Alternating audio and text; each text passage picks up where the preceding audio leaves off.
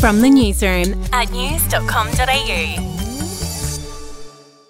Hi there, I'm Andrew Bucklow, and this is the latest from the newsroom. It's Wednesday, the 4th of May. Well, the big banks aren't going to waste any time in passing on the interest rate hike to customers. ANZ will change its rates from May 13.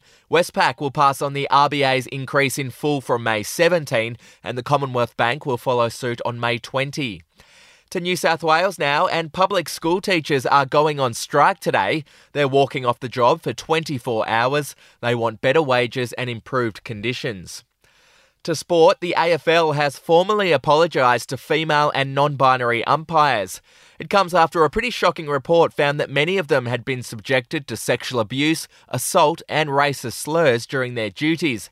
The AFL released a statement saying, On behalf of the game, we apologise to any woman who suffers harassment or sexism of any kind and would encourage them to report it to their local club or to the AFL itself.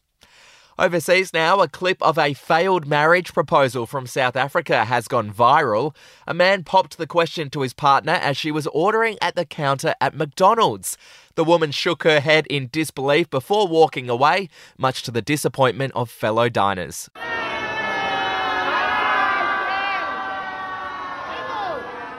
The clip has racked up millions of views on social media, with one person writing, If you propose to your girlfriend in front of a McDonald's, you definitely deserve to be rejected. We'll be back in a moment.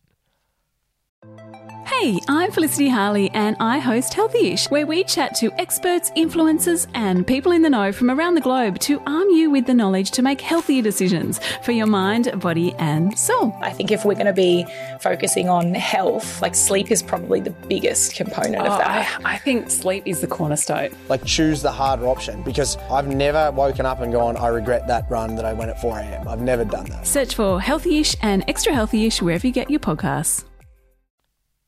To showbiz, well, the judge hearing the defamation suit filed by Johnny Depp against his ex wife Amber Heard has rejected a defence request to toss the case. After Depp's lawyers rested their case, Heard's lawyers argue that Depp had failed to prove he was defamed by an op ed that she wrote in the Washington Post. The judge, however, said that enough evidence had been presented so far to allow the case to proceed. And finally, in movie news, Meg Ryan is set to make a rom com comeback. The Sleepless in Seattle actress is set to direct and star in a new film called What Happens Later alongside David Duchovny. The film is about two ex lovers who are reunited by force when they're snowed in at an airport overnight. Well, that's the latest from the newsroom. We'll be back with another update soon. Your headlines from news.com.au.